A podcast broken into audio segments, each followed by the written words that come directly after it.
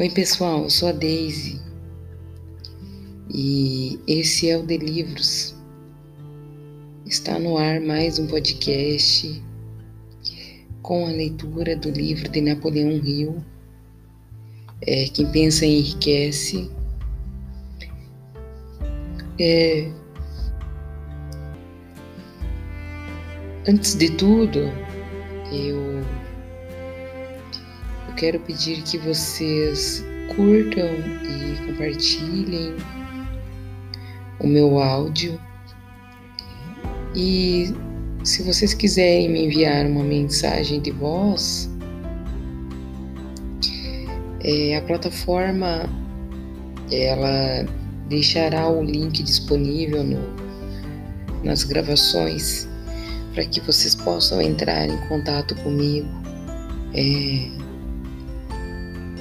Podem me enviar, eu vou ficar muito feliz em saber do comentário de vocês. Pode, é, o que vocês estão achando, se estão gostando. É, alguma. Se vocês têm alguma dúvida sobre a leitura, qualquer coisa, é, eu vou eu vou ouvir Cada um, eu prometo para vocês. Uhum. E. E se acho que preciso melhorar alguma coisa em relação ao, a, ao programa, é, eu também estou aberta para isso. E e eu espero ajudar vocês. Eu, então vamos ao que interessa e que começando a leitura ah, de onde nós paramos, né, no capítulo 14. É, continuação.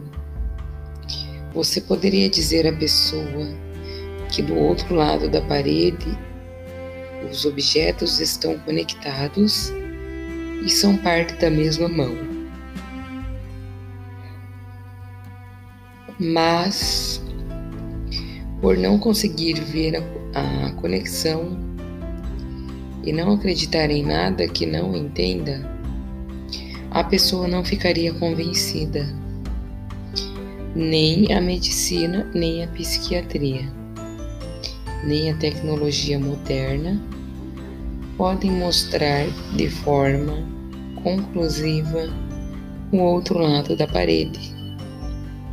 Mas o fato é que todos nós já tivemos um pressentimento sobre alguém e acertamos uma premonição de que algo ia acontecer e aconteceu ou a sensação de que algo não estava bem com alguém que não estava perto e descobrimos que era verdade. Como essa informação chega a nós? Como mencionado anteriormente, o psicólogo Carrie Jane chamou a conexão intangível de inconsciente coletivo também chamado de subconsciente universal. Outros a chamam de teoria totalmente unificada. Grande primeira causa: mental, universal ou espírito. E alguns a veem como outra maneira de descrever Deus. Napoleão Hill a chama da inteligência infinita e oferece uma explicação de senso comum que permite que você trabalhe com o fenômeno, mesmo que não o entenda completamente. E isso, afinal, era o que Rio buscava. Dar a você uma maneira de acessar forças intangíveis que o ajudarão a transformar seu desejo em realidade.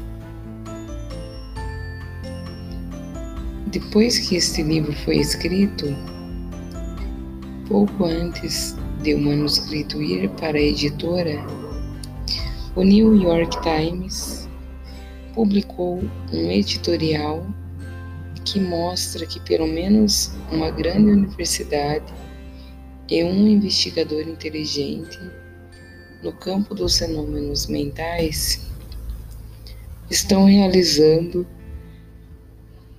é uma pesquisa organizada e chegaram a conclusões alinhadas a muitas das descritas neste e no próximo capítulo.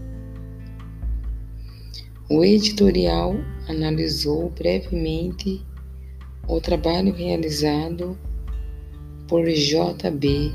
Wine e seus associados da Duke University.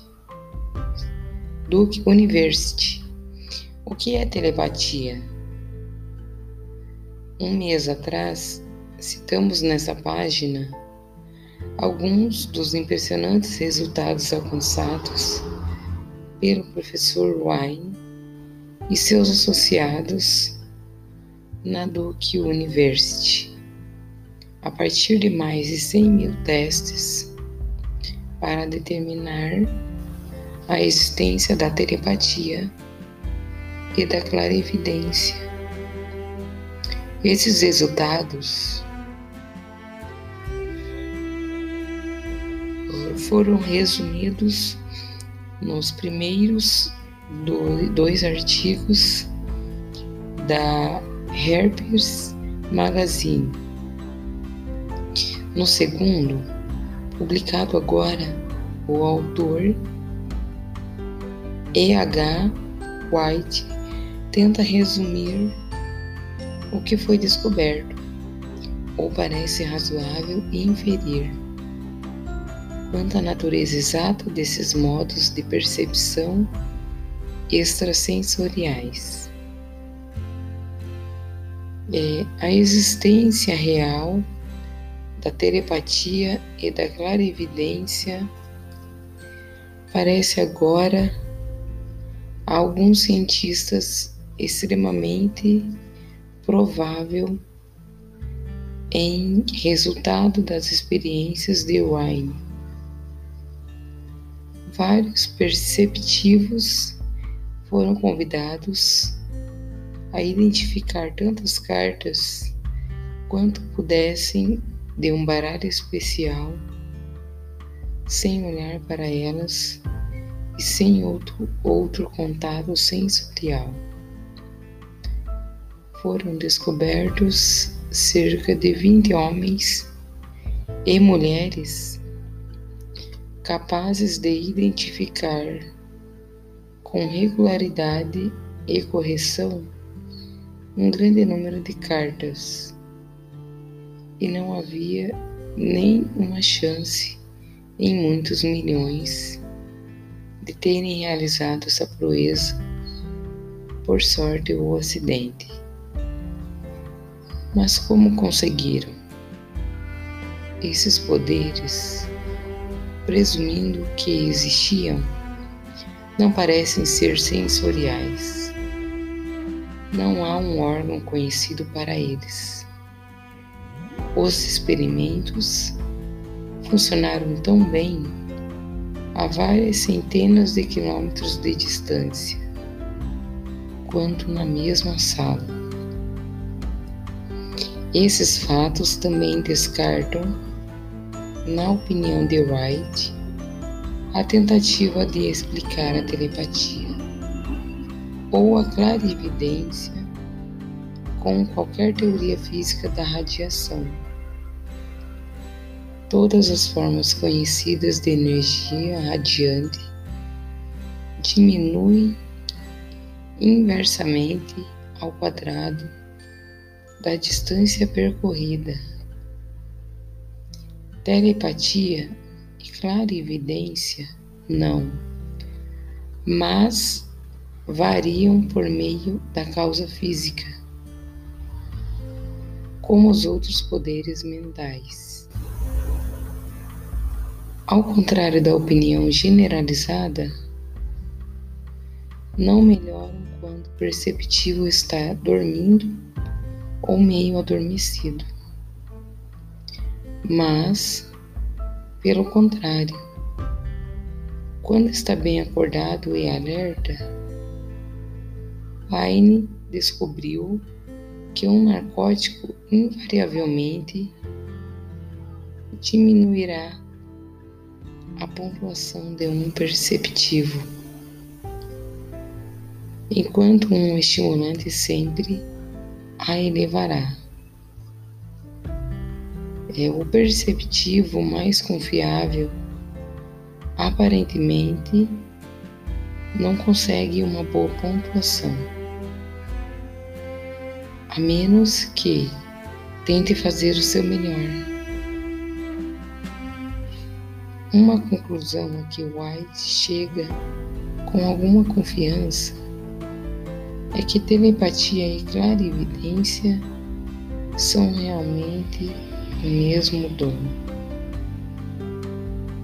Ou seja, a faculdade de ver uma carta virada para baixo sobre uma mesa parece ser exatamente a mesma que ler um pensamento que reside apenas em outra mente.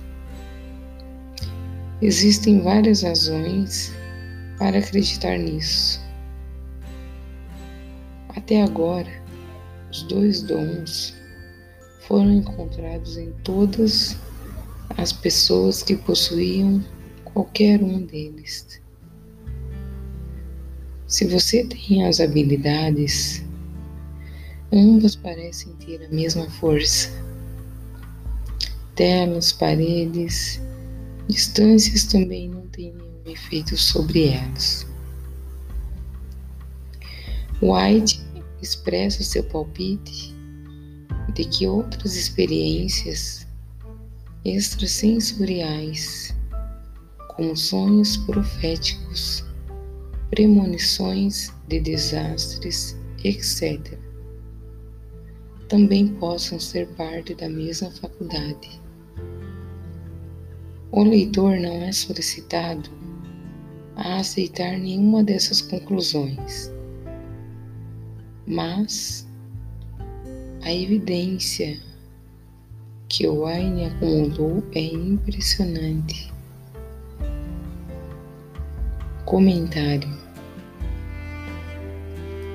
Em 1927, J.B. Wayne e sua esposa Louisa Wayne se juntaram William McDougall presidente do Departamento de Psicologia da Duke University, para criar um laboratório que aplicaria procedimentos científicos rigorosos ao estudo dos fenômenos psíquicos. Eles desenvolveram metodologias e procedimentos científicos para estudar, identificar e testar indivíduos que demonstravam habilidades incomuns. Foi Wayne que cunhou o termo percepção extrasensorial e adotou a palavra parapsicologia para descrever seus estudos. É justo dizer que a pesquisa realizada no laboratório de Wayne é um dos trabalhos mais avançados sobre o assunto. Em 1962, eles criaram a Fundação para a Pesquisa sobre a Natureza do Homem, a fim de continuar seus estudos independentes da universidade e publicar obras relacionadas. Em 1995, o nome foi alterado para Instituto de Pesquisa Wine. Como unir mentes em um trabalho de equipe? Em vista das descobertas de Wine sobre as condições em que a mente responde ao que ele define como modo de percepção extrasensorial, gostaria de adicionar minhas próprias observações. É, meus associados e eu descobrimos o que acreditamos ser condições ideais para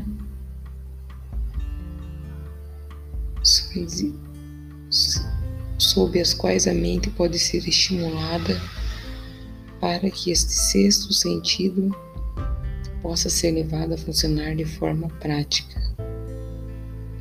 Para começar, devo explicar que existe uma estreita aliança é, de trabalho entre mim e dois membros da minha equipe. Por experimentação e prática, descobrimos como estimular nossa mente para podermos mediante um processo de fusão das três mentes em uma, encontrar a solução para uma grande variedade de problemas trazidos por meus clientes. O procedimento é muito simples Sentamos em uma mesa de reuniões, propomos claramente a natureza do problema que estamos tratando e então começamos a discutir. Cada um contribui com os pensamentos que possam surgir, aplicando o princípio usado em conexão com os conselheiros invisíveis, descritos no próximo capítulo. O estranho sobre esse método de estimulação mental é que ele coloca cada participante em comunicação com fontes desconhecidas de conhecimento definitivamente alheias à sua própria experiência. Se você entende o princípio descrito no capítulo sobre o Mastermind, naturalmente reconhece a mesa redonda como uma aplicação prática do Mastermind. Este método de estimulação mental pela discussão de assuntos definidos entre três pessoas ilustra o uso mais simples e mais prático do Mastermind. Quando você recorre ao poder do seu grupo de Mastermind, descobre que quanto mais trabalharem em conjunto, mais cada membro aprenderá a antecipar as ideias dos outros.